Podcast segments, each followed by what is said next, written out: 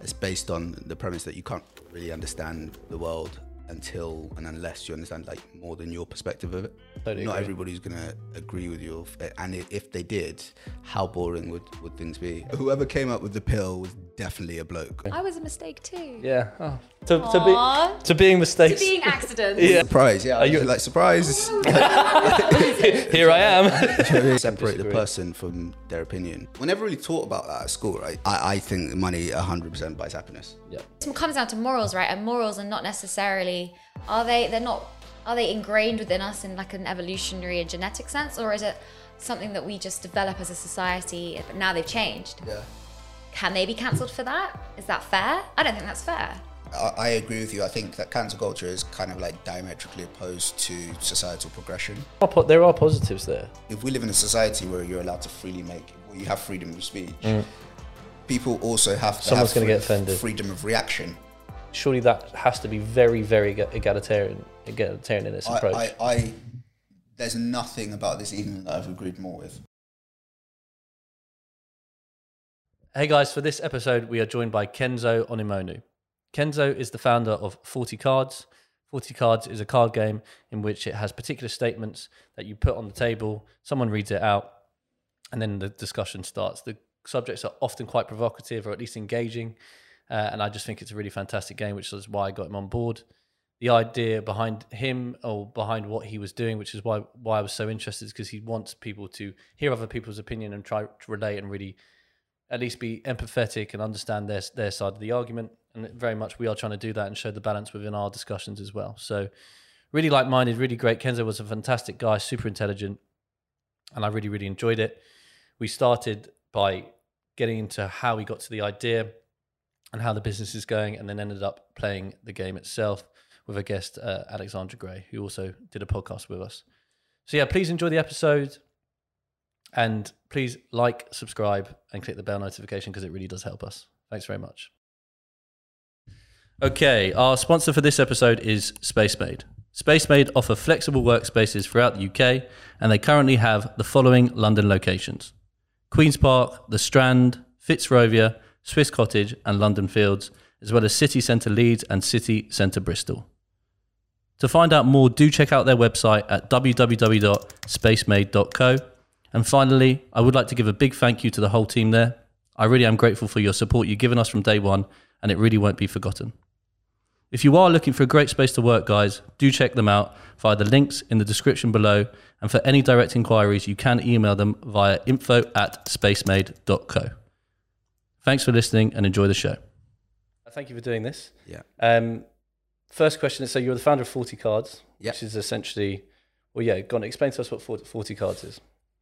Uh, so, uh, well, it's a it's a card game primarily, and um, it's based on the premise that you can't really understand the world until and unless you understand like more than your perspective of it. So, you know, Amazing. That's that's Um, literally what we did the other podcast. We touched on that, which is awesome. Like, Yeah. glad that that sort of piece of thought leadership is like expanding to everyone. But yeah, it's um, it's about kind of bridging the gap between what you have an opinion on and what you're prepared to discuss.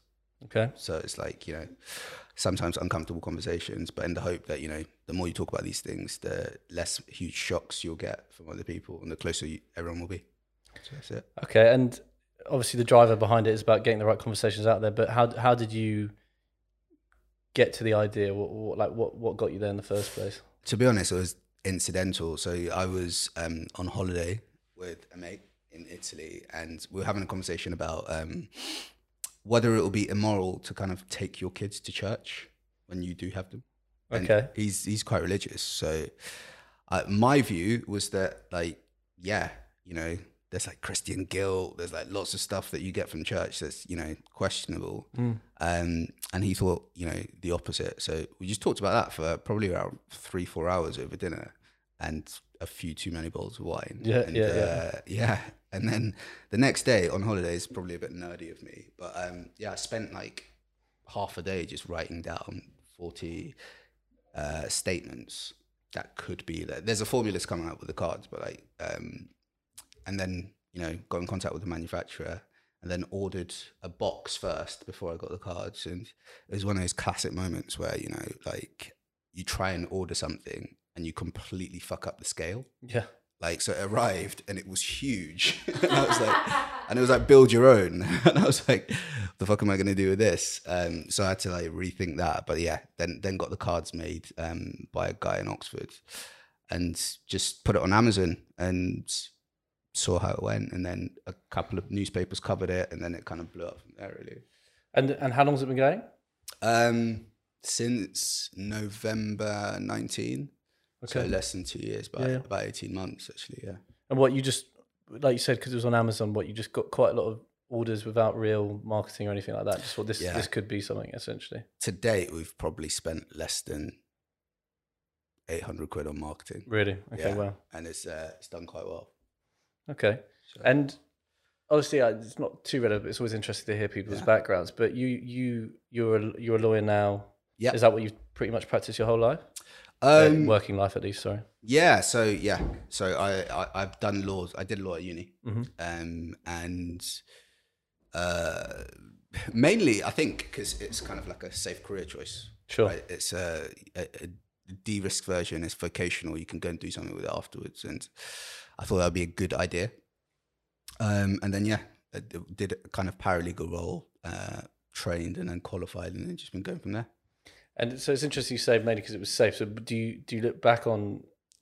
Are you happy to still be a lawyer, or if you don't mind me asking, or, or I like my job, yeah, but I mean, if you're asking me whether if all jobs paid the same, I'd do law. I think even my like, where I work probably know the answer is no. Yeah. Being honest. So uh, I like the job though. It's cool.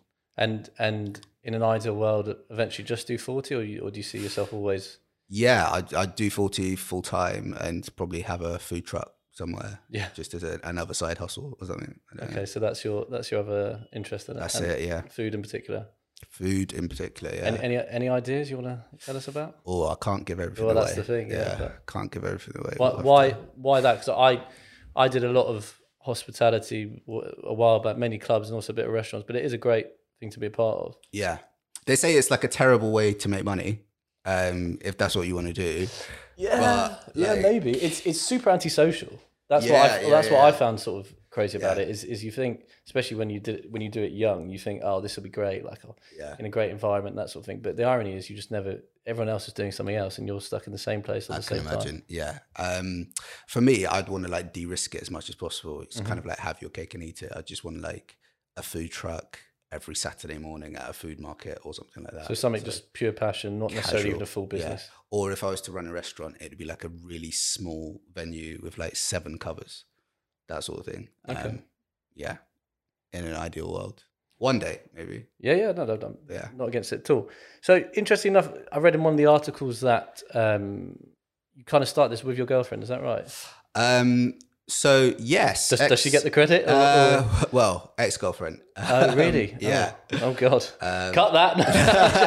I'm joking. No, no. If you if you don't mind, tell, tell me because that sounded like that. The only reason why I was interested in that because obviously it was in some of your press, Yeah. uh, and probably more importantly, it's just interesting when you hear like a couple like getting to those meaty conversations, and then you're Yeah. and then you're using it the right way, which is nice. it's it's an interesting story. So like uh, I I started it, and you know she helped with it in bits and stuff, and then we did the article. So I get this question a lot, kind of like, where is the other co? Mm, Do you get the awkward bit afterwards every time? I mean, you know, you haven't helped me. Yeah. Sorry. but sorry. um yeah she she was phenomenal at the start and was um instrumental in some of like the really early successes we had and she just a great person and yeah we're still close now so yeah i mean only good things to say about her involvement in the start of it so Okay. So let's um let's talk about I'd say the commonality, which is why I was so interested in you doing this, which is essentially well, two points really obviously try and cover issues that actually matter. yeah Uh, and probably the bit that you just touched on uh, at the start, the fact that really we can only even start to understand the world around us and the people around us and Yeah. get the best outcome if we are willing to take on other perspectives actually understand it. Why why does that matter so much to you? Um, I, to be honest, I don't think that it matters more to me than it matters to uh, the the average person, provided that they know about it and they recognize, you know, that concept. I think um, increasingly everything around us is designed to reinforce our echo chamber Sure. to a point where you know algorithms are designed to show you things you like and show you things you're you're likely to agree with. And um, if you ask most people um, whether they can disagree politely, um, they probably can, but they never really get the opportunity to because everything around them is you know agreeable with their sort of modus operandi. Mm. So for me, it's about kind of facilitating that conversation, Yeah. not necessarily telling you what to think, but giving you an opportunity uh, to think alternatively to how you, you would normally think. Yeah, and and yeah, it's interesting you say that because we we one of our sort of, or I guess the mantra of what I'm trying to create alongside, obviously, talk about educating through conversation Mm-hmm. and combining and colliding ideas. But one of the other things is, is conveying ideas the right way so that people can, can Yeah. really get it. And I think the thing that we've lost, or at least it seems to be the case from what we can see online, Yeah. is that is that there's no tolerance for other ideas anymore. Yeah. And was that at all your driver behind behind this? Um, yes and no. So that was almost f- for me. It was kind of like how do you start the conversation? Mm. Incidentally, it was kind of like how how can you um, disagree and kind of get on with your life? Yeah. Um, because it's not that everybody that doesn't share the same opinion as you needs to be cancelled. That can't be a thing. Right? Yeah, agreed. I It's a mean, bit, it's a big topic at the moment. probably the only thing I agree with Piers Morgan on. okay. Um, but it, it it's true. Like it can't be. You know, we need to. we're never really taught about that at school, right? You know, you you don't really have lessons where it's like, you know, argue um, with somebody or disagree with somebody and then just like put it to bed. It's usually like write an essay, um, you know, show both sides of the arguments and then write a conclusion yeah. and that that's it. It's like paper form. You hand it in and you get your grade. But um, I think there's a lot of value and benefit in basically, you know, opening the conversation about how to have discourse without falling out. Yeah.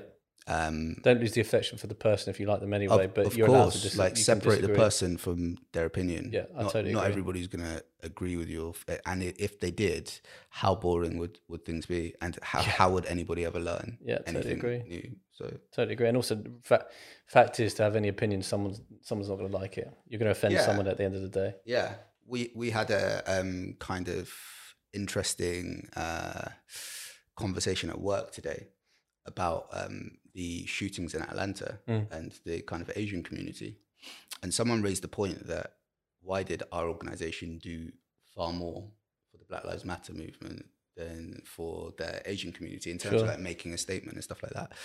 And it was a really tough conversation to have because there's no real right answer. There's no way that you kind of justify a disparity in reactions. Um, but for me, what was interesting was that it really highlighted that like you can only really have bandwidth and capacity for a certain number of things. And I don't know where that comes from, but you know, I am. Um, What, what, what sorry, what, what do you mean by that in the in the bandwidth sense? so what I mean Like, is you there's only a certain amount of periphery vision you can have. that that's exactly it. Yeah. It's kind of like um, if I was to read the world news, Mhm. um, there'd probably be loads of things that I think that's atrocious. Like I'd really want to, you know, change that. Um, but because it's not necessarily happening in my immediate view and in my um, country or you know city or whatever, it almost kind of subconsciously becomes secondary to something a process that's happening on your doorstep. And it's really hard to kind of like have the same for most people i think to have the same energy for everything Yeah, that, that, you, that you have for for certain things. And it doesn't mean that anything is less important. It just means that you know it's a bandwidth issue and you know you're not going to have capacity to There's only so much you can take on. exactly.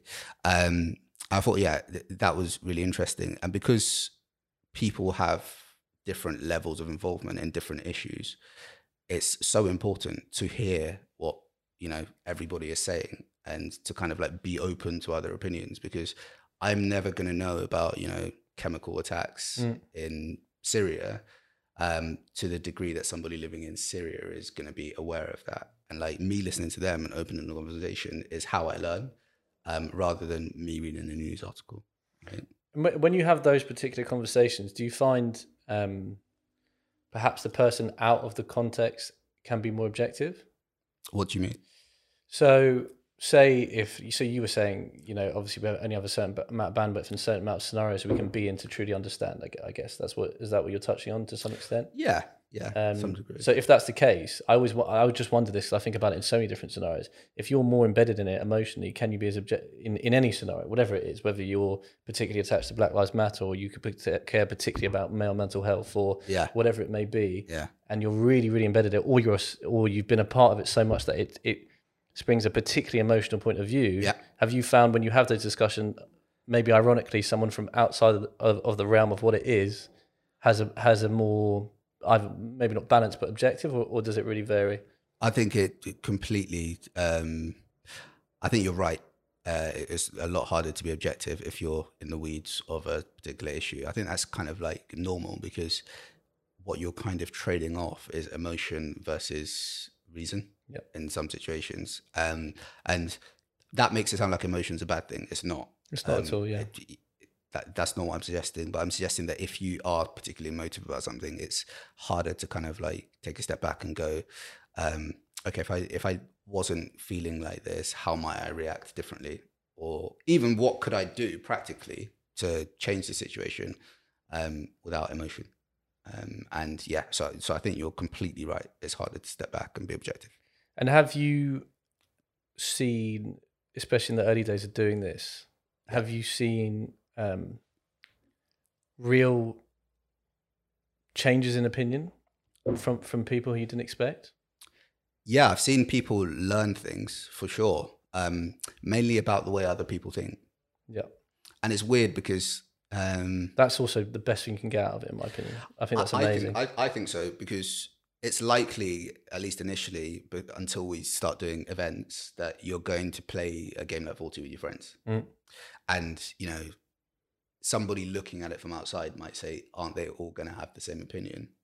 But actually, if you read the deck and the cards, um, they're they're kind of like friendship group agnostic. Um, you know, it might be something That's, like I like that term. That's interesting. colloquial use of the M word is a double standard. Like there's nothing about your, you know, socioeconomic standing or the way you voted that's going to inform how you might react to that. Mm. And that's kind of the trend um, on all the cards. So um, even with friends, it might be that, you know, your friends surprise you in how they interpret situations, how they interpret ideas and how they like communicate them. So do you do you think maybe this is a bit a bit broad, but do you do you naturally see a better level of communication as soon as a card comes out, or within a certain amount of time, or is, is it sometimes a case of if you need a few cards in and then it sort of breaks it down and then there's a better long term thing? Not necessarily. I think it varies. It depends who's playing. Yeah, Um, you know, it, the card don't make the game, the people does. yeah, So it's, it's kind of like um, sometimes you have people who are less willing to kind of put their foot out there and say something bold, and eventually the, the it'll, it'll come out of you. You know, when you're three hours into a topic and it's like, yeah. Okay, cool. Couple drinks down, maybe. Exa- yeah, yeah, yeah. exactly, and it's kind of like, wow, uh, the real the real you showed up today, um, and that's a good thing. I think. And and this may sound like I hope it sounds all right, but are you pleased with it? Yeah, I am. Like, um, I think that it's got so much potential to really be impactful, especially where we are now. Like, it, it would be a shame if we didn't capitalize on how willing everybody is to have conversations now. Yeah. And, you know, the pandemic helped slow everybody down and made everybody think. And um, when the rat race wasn't, you know, so speedy, um, and and that's to the benefit of, or that's 440's benefit, because it means that people can kind of take some time out and really figure out what they think about certain topics. Yeah, And in certain respects, if you look at kind of like the um, murder of Sarah Everard and the Black Lives Matter movement, it's you know, it's you have to actually ask yourself questions and have conversations that you wouldn't otherwise have. Yeah. Um, and and that's a reactive kind of approach. That's you know reacting to something that's happened. But with this, this makes it kind of normal to do that, um, and that's what this tool's for. And the reason why it's not digital is because you know spontaneous play. Like someone comes around to your house and they have a look at the box and it's bright and they go, "What's that?" They open it and they go, "Oh, that's quite interesting." let's talk about that. Yeah. Um, funny, just last question, then, and then we're going to play the game. Okay. And we've cool. got we've got a special guest for our game okay. as well. I'll be the observer. No, no. What does it have to be? Two people? Mm-mm. Oh no, let's do let's do all three. We're going to get Yeah. another boom and everything. Okay. Is what is the long term proposition for forty?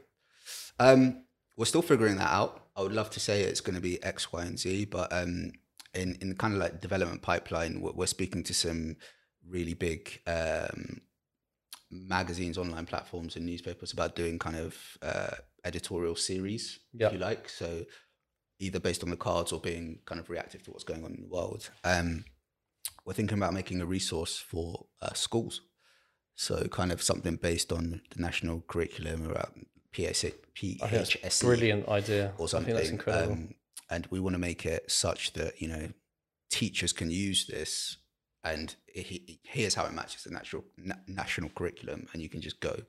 Um, we're thinking about doing kind of like pizza and beer nights, where you just come. There's you know a couple of cards on the desk, and you just play with strangers. And see how that goes. Might have to get some bounces in. Um,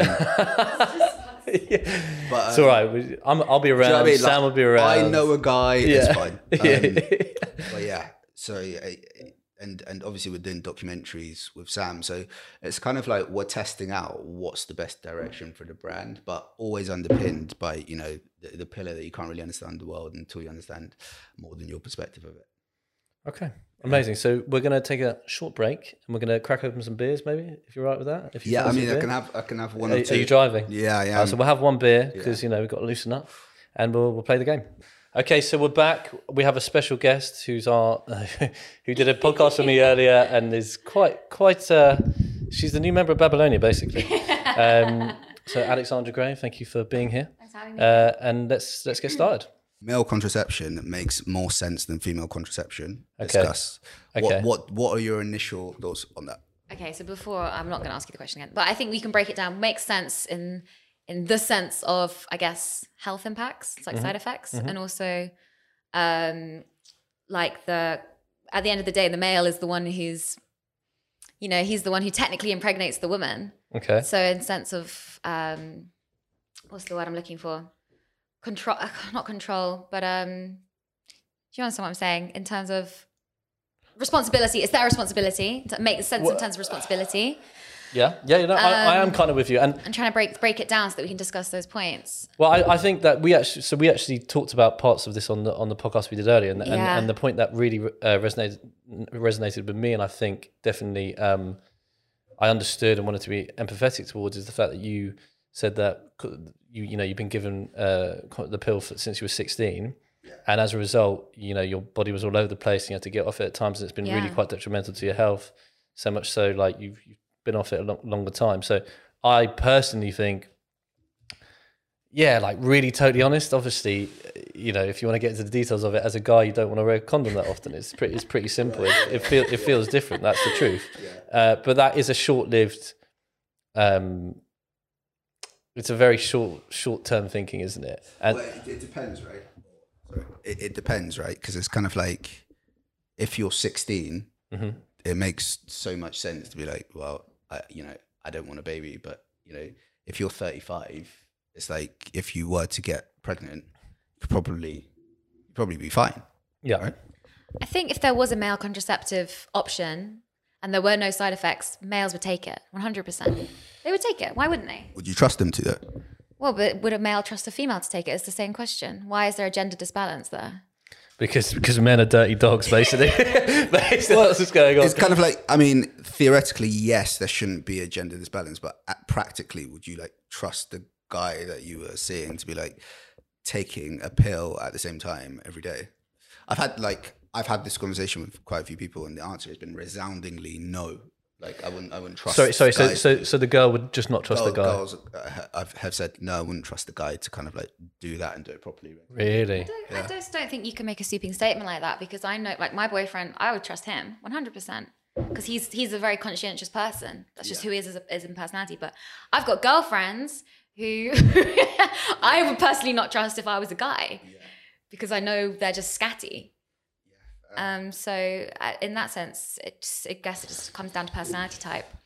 Um, it's an interesting one. Sort of like, so uh, would you would you guys be in favor of a male contraceptive? Um, Yeah, I, I think literally from our convers- conversation today I had with Alex on, on our podcast, it, it does, and I've been very conscious of the fact that I know plenty of girls who had the implant or whatever, Yeah. and on that sort of empathetic level, yes.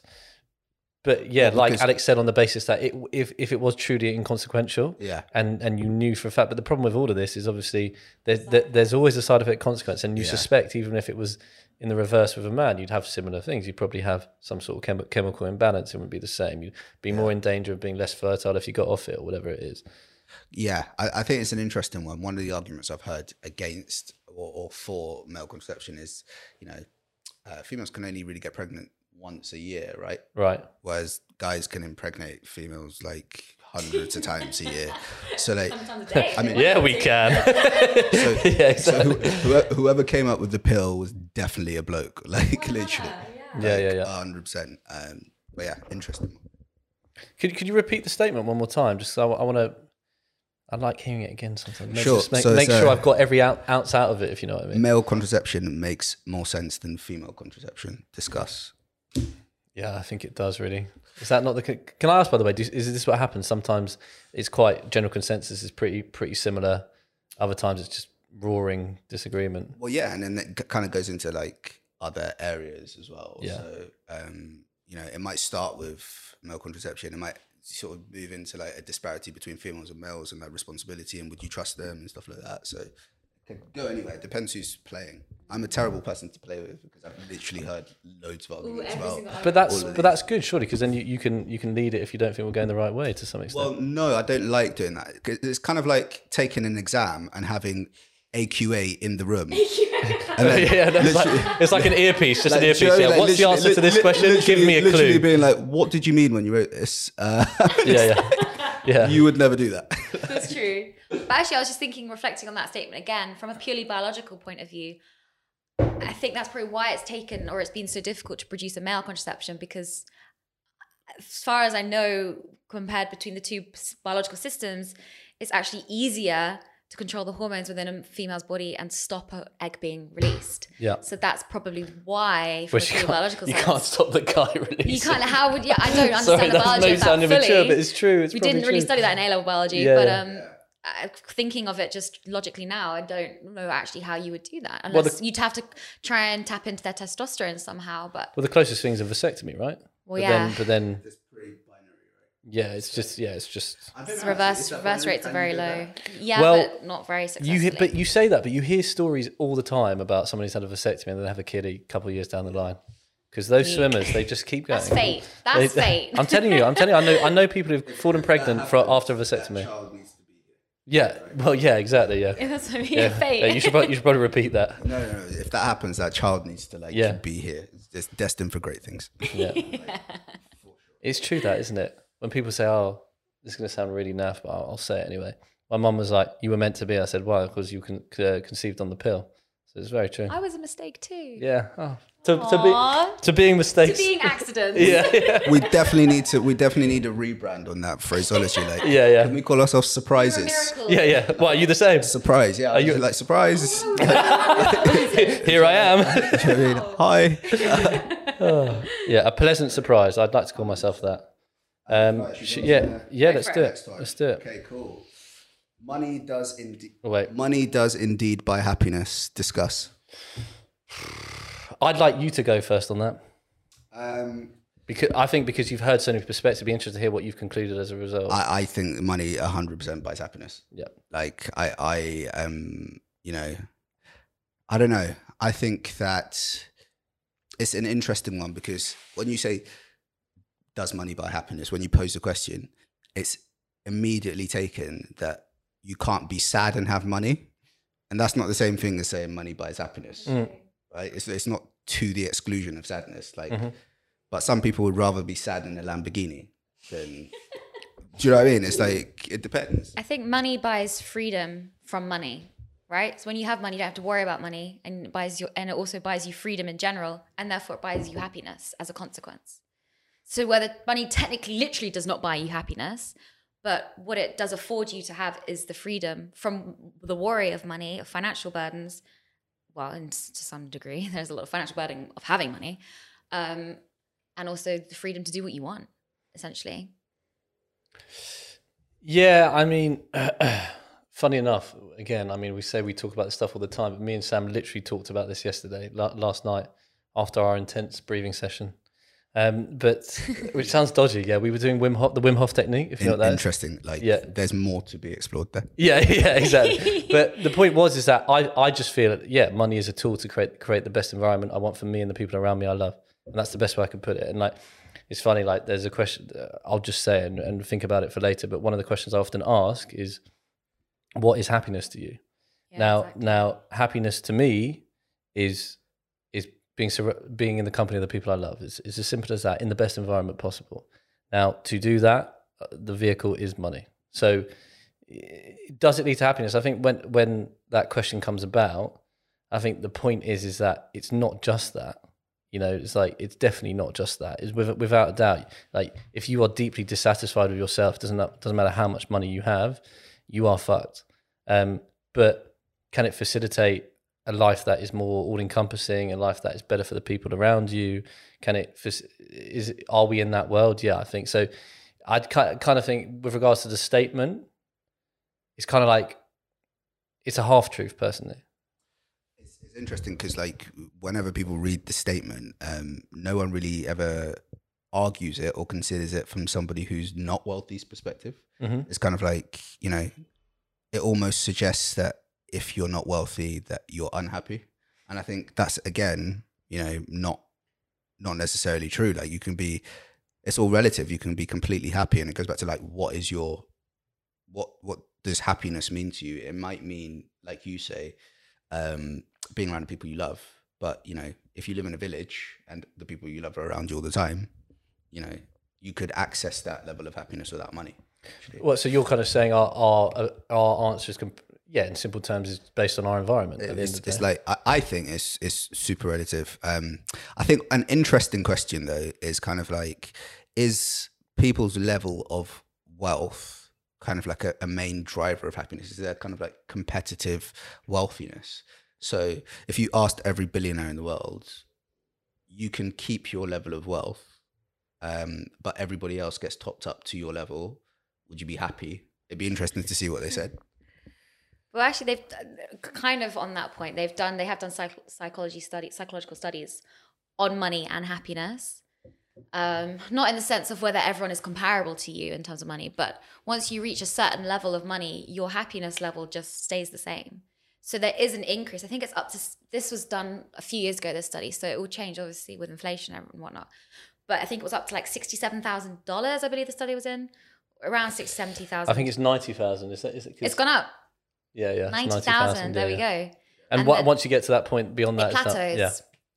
Really? I, Yeah. I find that like super hard to believe. I can't like imagine that someone who's uh, you know makes ninety thousand a year wouldn't be happier if they were to make a million a year. What? Why? What more would they have that you know? What more would, would satisfy their human needs beyond that money could buy?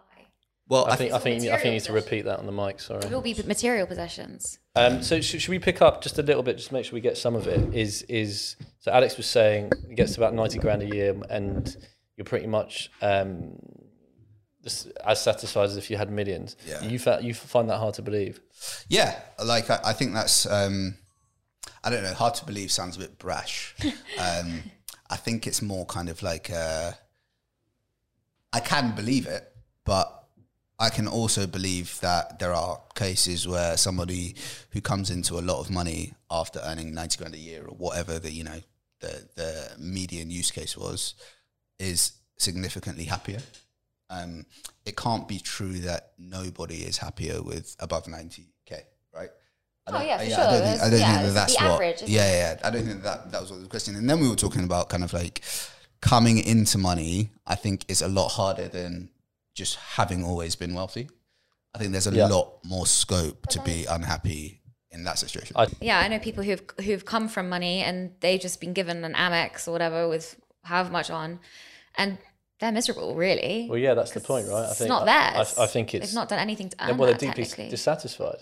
I think I think and that goes to a point where it comes from within. Exactly, and and and for me, the point would definitely be when we touched on happiness, like we did before. Yeah. Is, um, I'm not a huge fan of the whole co- co- coaching world, but one of the one things that Tony Robbins says that I really find really interesting is if you want personal grat- self, you know, gratification within yourself, you need progression, and I think if you don't have seemingly seemingly obvious things to strive for, in whatever capacity that is, doesn't necessarily mean money, but you need to feel like you're progressing. Then you will feel deeply dissatisfied, and then you and then you'll have is- issues within yourself. Now that often connects to someone who's got everything at their fingertips because Yeah. there's no real strive to walk forward, and that touches on a point I've spoken to other people about is if and when you know God willing you have all the wealth you want in the world, how conscious you have to be with your kids to make sure they do have something to strive for, us, or else you you'll see that situation repeat itself. I- I think kind of like um, if you have uh, you know a surplus of anything,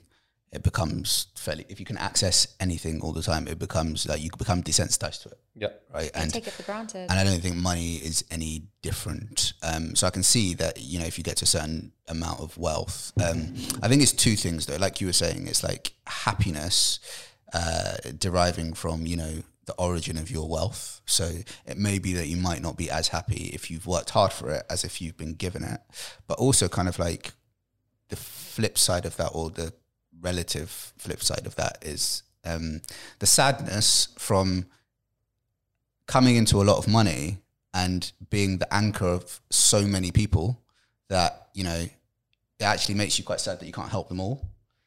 That must be quite Yeah, that's That an must- interesting one. that, that must be quite tough. I think that that would you know for me be the thing that i would struggle with with having loads of money. It's kind of like okay cool you you, you help somebody out with a bit of money and they're like okay right i need more. Mm.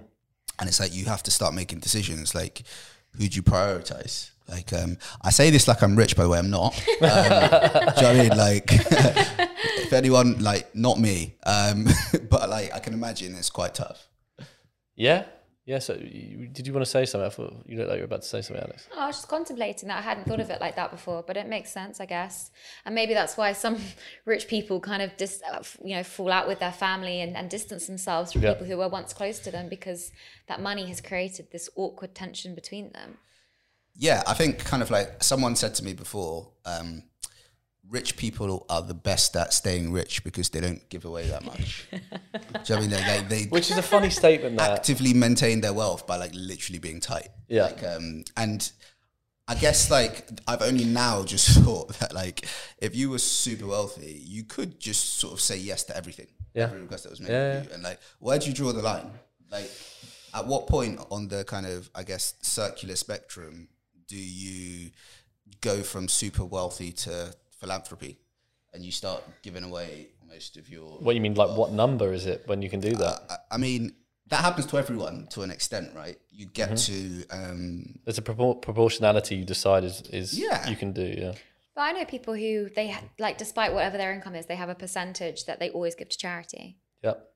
I, I- I mean, that's like super, super commendable, but, you know, and to an extent, you know, I should be doing um, more charitable stuff, but the way I kind of prioritize is I would prefer to do more with more when I can, as opposed I, to I agree. do kind of like, um, Every little helps. I know, I know, like, But I mean, but also I think I think you do have to. I don't. I don't have any issue with saying right now. I just. I mean, I give a little bit. I give like maybe twenty quid a month or something. Yeah. But but what I'm saying is, I don't mind admitting now. It's just not. It's not on my priority list. Like it's like you like as much as we talk. We talked about earlier, and we probably probably will talk about more about when you consider yourself as a human being and trying to get the best out of yourself so you can be better for the people around you. Yeah. That that fits in an emotional sense and it fits in a wealth and financial sense. You can't really give give in the right way, and also, like you said, perhaps escalate that into something better. Like in simple terms, if you're a billionaire, if you're really up for it, use all your business now to create a, the right sort of you know philanthropic ideal that that will actually escalate and actually make certain whatever you want to call it towns in Africa or Yeah. place, places in, in, in underrepresented societies better and self-sufficient, which is the biggest challenge with philanthropic ideas, I think. it, it's an interesting one because, like, you know, I don't disagree with the statement that beyond wealth, we shouldn't really be looking at billionaires to solve social issues, Yeah. like at all. Like, you know, provide the capital, but it shouldn't be a kind of like a, a you decision sort Mm-hmm. of thing. Um, yeah, I, I just think that for me, it's like I know that if I was to come into loads of wealth, eventually it would go into a cycle where I, I would, you know, give away loads because it's just I, th- Well, I think like that's how I the, am. is it Bet three six five, the CEO? She's she watched and the largest amount that any English CEO has ever earned. She went like 400, and, 400 odd million this year, this last year, Yeah. this last, year, last this last tax year. But she gives away a lot, a significant proportion to charities, apparently. So like Macmillan Cancer, and I think it was an Alzheimer's trust. You kind of have to, right? You you, you kind of like But they don't all, not all big No, they CEOs. don't. No, they don't. They don't. That's No, why it was no. really like people were praising her for it, but they were also criticizing her because it was from gambling. They're like, "Is this her Well, I, conscious?" I, I guess so that's what that's what I mean. it, right? That's what I mean Is by it a like guilty giving? That's what I mean. Like you kind of have to if you do certain jobs and if you're from certain industries, You gotta give back. Your, your your PR and comms team Mm. will be saying to you, you need to be, you know, um, you need to have kind of like a, a visible charitable agenda because Mm. Mm-hmm, because um, the wealth is so astronomical. It's just well, not just that, but because of the way that she's generating her wealth and the kind of like uh, incidental casualties, like gambling addictions. Mm. It just, I mean, would it make sense to, you know, it's, it's quite circular. Um, would it make sense for her to be kind of like, I, if I'm not happy. doing anything? I wonder if Um, she's happy. Yeah, I did. yeah. I did think that when I read the article yesterday, I was like, I wonder if she's happy. yeah. Um, I also think that what like whenever these conversations happen, it's always kind of like seen as inherently negative to really like money and to be in that sort of sense. Like Mm-hmm. I've earned this, I'm going to keep it for myself. Like I think that's There's an definitely an interesting point. attitude like that there, but personally, I think that's just closed-minded. I don't think you can. I mean, what what it, you might people get thrilled out of making money. People, like the, guy I interviewed yesterday, he said I get a massive kick out of sales, Yeah, and that's him making money. He said it's not just the money, but the money's a part of it, and that's cool. That you know, that is what it Yeah. is, and it's. And he said is like you know, this guy could have, this guy could quit work tomorrow, no problems. yeah, um, and you know he's but he's got he's got other interests and, and he wants to be amongst it like humans want to be amongst it so and what i mean by that is a bit of excitement and money does bring that excitement i think so yeah. Um, uh, what i was going to add by the way is we, so we talked about charities a lot and it made me think about it like i really don't trust charities I was about to say the same thing. As I, I struggle giving to charities because I never know who's actually, you know, um, like a reliable charity to give to. Because you see how much the kind of significant people in in in the office work, how much they earn.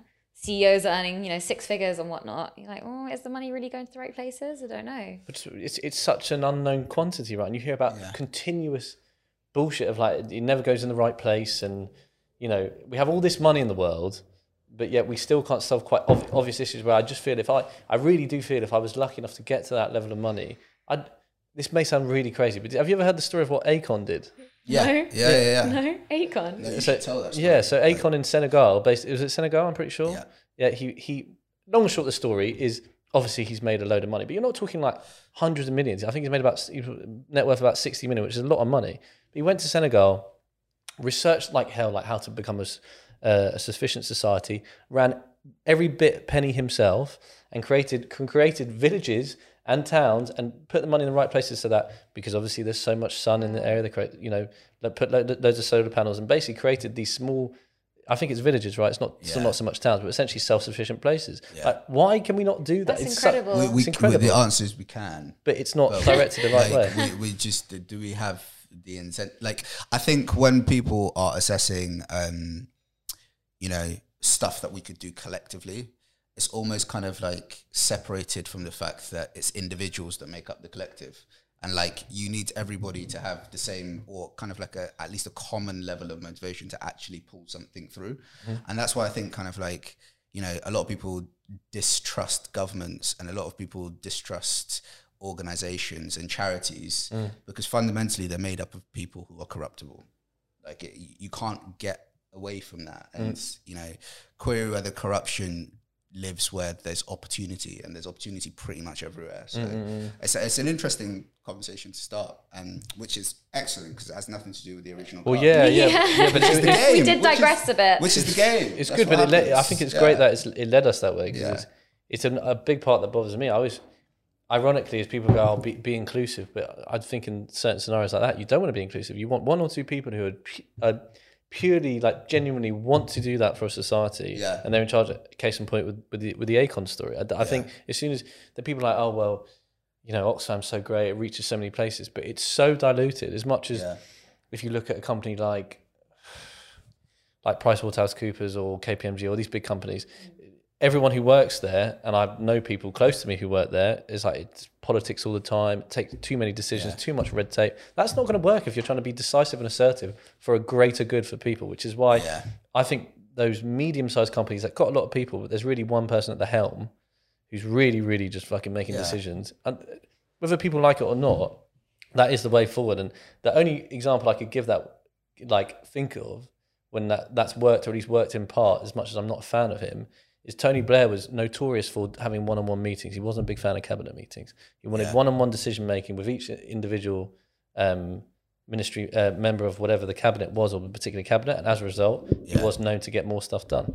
I, I, I can imagine that that's yeah I can imagine that that's the case kind of like sometimes it, you know decision by committee is not always the best way forward and I think kind of I think often the group decision is actually not that useful. I I I really The Twelve Angry Men. yeah, Yeah. I, I really I, I really film. don't rate it I, d- I don't rate it in the workplace at all kind of like how many meetings it takes to get you know It's a waste- something it's a waste of time. because if if you're an organization and you're trusting somebody in a kind of position to make a decision Mm-hmm. allow them to make that decision like Why would you employ them otherwise? yeah that's it's just kind of like it doesn't really make sense to me. But then kind of politics i think kind of fundamental there's a card that sort of goes that um you know it's really difficult to make political decisions independent of personal gain.